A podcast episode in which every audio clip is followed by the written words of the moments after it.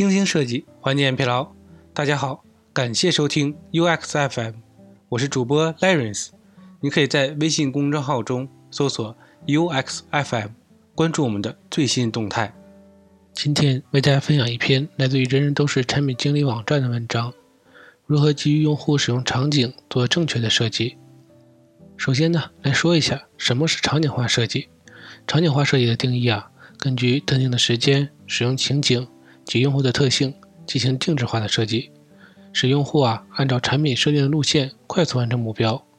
互联网中呢有两类常见的场景，第一呢是挖掘需求，用户到中午饭口，但外面很晒，而且呢人多需要排队，午休时间呢又非常短，产品呢就是明确用户精准的需求，提供精准的服务，点外卖软件诞生了。第一类场景呢主要就是。挖掘用户需求，提供用户使用的动机，研究需求。用户这个软件啊，点外卖软件操作比较频繁，找不到想要的产品呢，需要梳理用户使用流程并优化，根据用户画像进行千人千面的展示，进行精准的推荐。第二类场景啊，主要是精细化用户如何使用产品，可能会遇到什么问题，针对问题啊，提供解决方案。也是我们设计师接到最多的需求。那么，场景分析中包含哪些内容呢？场景分析啊，又叫 4W1H 场景分析，即谁在什么时间、什么地方干了什么事儿，所处的环境怎么样。举一个例子呢，我在中午快下班的时间，在公司打开美团，查看外卖送到哪儿了，肚子很饿，午休时间很短。再比如，阿坤呢，在早上去公司的地铁上。掏出手机看打篮球的视频，周围的环境人多，非常嘈杂。在场景设计中啊，我们还要考虑存在的变量。第一呢，就是人，用户存在差异性，不同用户呢看到内容也不同。淘宝啊，针对每个用户的使用习惯呢，生成用户画像，进行精准的推荐，从而呢实现千人千面。比如呢，你搜索过、浏览过、购买过的商品。淘宝呢便会在首页啊推荐相似的产品，更有甚者呀，是你看一些新闻资讯的软件时呢，会出现你淘宝搜索过的商品广告。类似的呢，还比如你抖音呐，经常看小姐姐视频，结果呢就会一直给你推荐。第二个变量呢就是时间，根据用户使用场景分析，在特定的时间进行内容的推荐。比如呢，经常点外卖的朋友啊，会发现快到饭点的时候，一些外卖软件呢。会提前给你推送一些商品或者活动，吸引你点击。或者呢，我之前玩过某个游戏，当我晚上打开游戏时啊，场景会自动切换到晚上的模式。还有一些订票的软件，电影票啊，或者火车票，在电影快开始前或者行程出发前呢，都会有相应的时间提示推送。第三个变量呢，就是地点，常见的呢是在一些旅游产品或者周边服务产品。用户定位不同，推荐内容也不一样。比如呢，飞猪 App，当你定位在深圳，那么你首页看到呢是深圳周边的吃喝玩乐、攻略等等内容。当你切换到其他地区的时候呢，展示的内容啊就截然不同了。第四个呢就是环境，当设备环境发生改变的时候呢，可以通过预测环境来提升用户体验。比如呢，当用户手机连接耳机的时候，播放视频或者音乐时呢。耳机如果突然拔出，视频或者音乐啊也会暂停，缓解尴尬。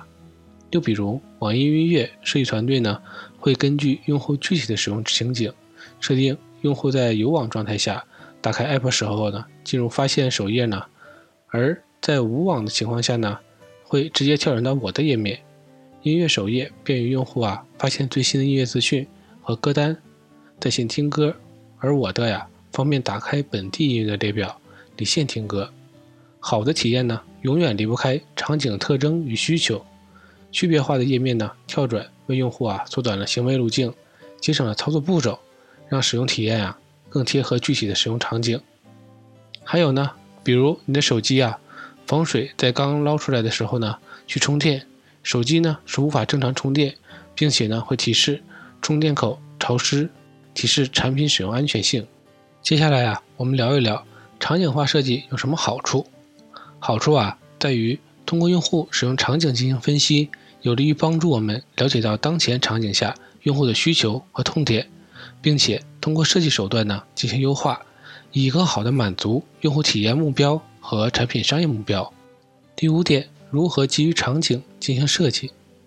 第一，场景挖掘工具作用呢，就是借助场景挖掘工具呢来优化信息的展示，辅助运用场景举例。机会点挖掘步骤中，目的是对关键场景进行清晰描述并展现，以此呢帮助设计师在场景设计四部曲中更好的挖掘设计机会点。第二呢就是机会点的挖掘，分析当前场景下已有的痛点和需求挖掘的机会点。一呢垂直分析当前的场景，分析当前场景下用户的真实需求，并挖掘机会点。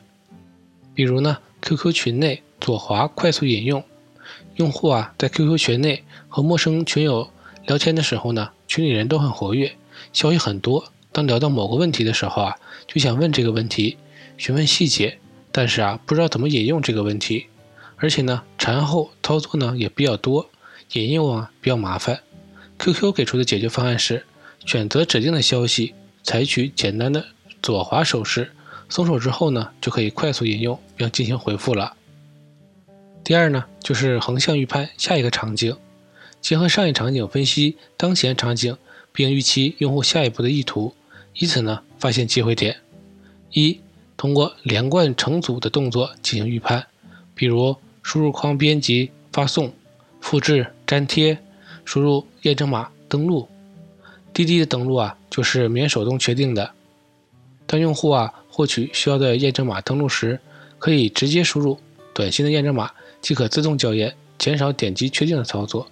一方面呢，提示了交互的效率；一方面呢，精简页面元素，减少了信息的干扰。更有甚者呢，可直接发送短信一键登录。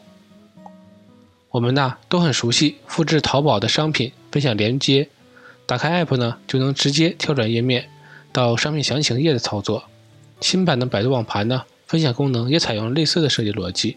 只要一键复制完整的网盘和密码，登录 App 的时候呢，系统啊就会自动读取分享链接和提取码，用户啊点击立即查看即可访问网盘的内容了，无需啊再手动粘贴或者输入提取密码，原本繁琐的操作呢就被简化了，更加合理的操作路径呢，在使用的过程中啊变得更高效和简单。第二呢，就是根据用户认知流程预判。比如呢，当视频结束，自动下一个，知乎收藏回答，提示分享，屏幕旋转切换到全屏模式。第三呢，是根据产品使用流程预判，多用于各式智能场景。比如呢，点外卖软件在用户啊点完外卖之后呢，会在首页的右下角生成一个智能场景模块，展示订单配送的入口。飞猪啊在进行地址切换后呢。会判断切换地址啊是否与定位的地址一样，如果不同呢，会推送相关的行程机票以及呢其他的旅行服务，还有淘宝的聊天窗口快捷信息等。接下来啊，我们聊一聊设计的策略，将场景中挖掘到的机会点转化成设计策略。基于场景化设计方案呢，设定三个目标：交互啊更高效，细节更贴心，使用呢有共鸣。一高效。以高效为目标的设计策略呢，共有五点。其宗旨啊，是对用户行为预判，将行动点提前，让用户啊更快的达成目标。根据对用户行为预判的精准程度呢，将设计策略中五点按操作执行的强到弱排序，依次分别是：直接执行、行动点前置插入、行动点替换、行动点相关的推荐、突出行动点。以上五个策略。能够不同程度的提高用户的操作效率。接下来呢，为大家逐一讲解。第一呢是直接执行，直接执行啊，需要对用户在当下场景下需求或者目的非常明确，提高操作流畅性和交互的效率。比如，当你打开手机自动旋转后，在播放 YouTube 视频的时候呢，可旋转手机切换全屏播放模式，避免单手操作的困难。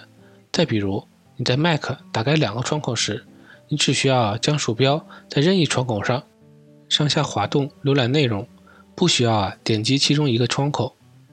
第二呢是行动点前置插入，即通过场景分析预判用户下一步目标和行为，将能够满足用户目标的模块啊插入当前该场景，以达到缩短触达路径、提高交互效率的作用。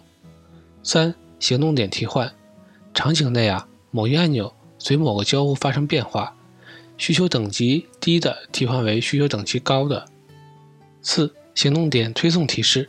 行动点推送与行动点前置唯一的不同在于，推送为弹窗、推送提示等，可手动或自动关闭。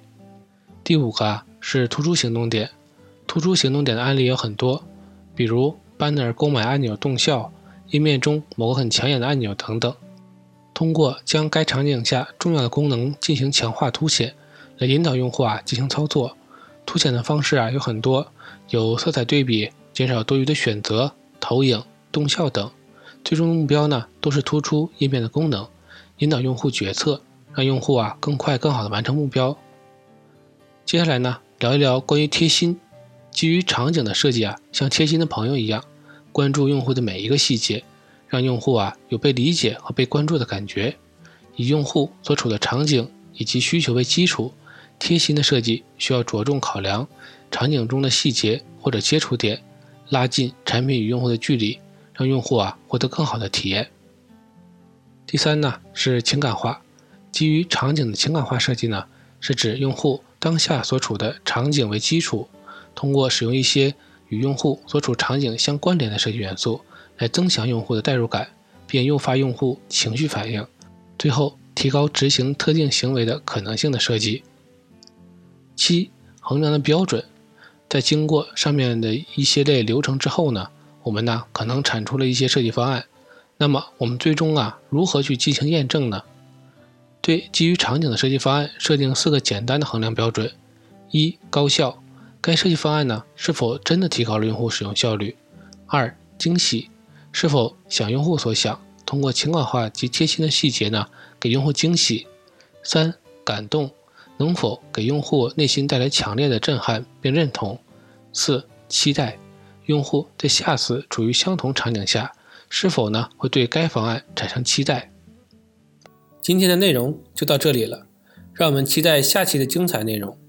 你可以在播客的文稿中找到我们的联系方式，欢迎给我们投稿或者提出建议，让我们一起把节目做得更好。